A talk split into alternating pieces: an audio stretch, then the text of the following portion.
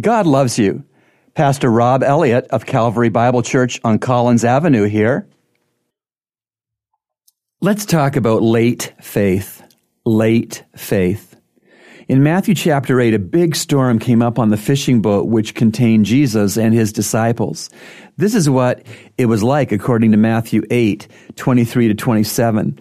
And when he got into the boat, his disciples followed him. And behold, there arose a great storm in the sea, so that the boat was covered with waves, but he himself was asleep. And they came to him and awoke him, saying, Save us, Lord, we are perishing. And he said to them, Why are you timid, you men of little faith? Then he arose and rebuked the winds and the sea, and it became perfectly calm.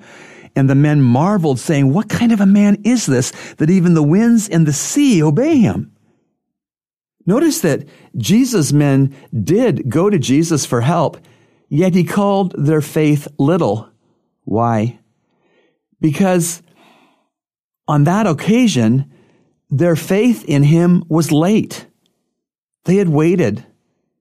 They had let their fear well up inside of them.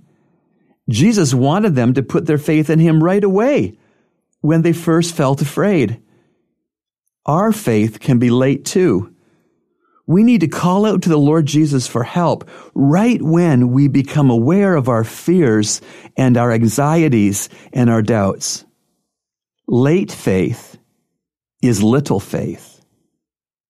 Remember, God loves you and He's proven it with Jesus' cross. Today's encouragement has been brought to you by the Christian Counseling Center located at number 58 Collins Avenue. To reach the center, call us at 323 7000.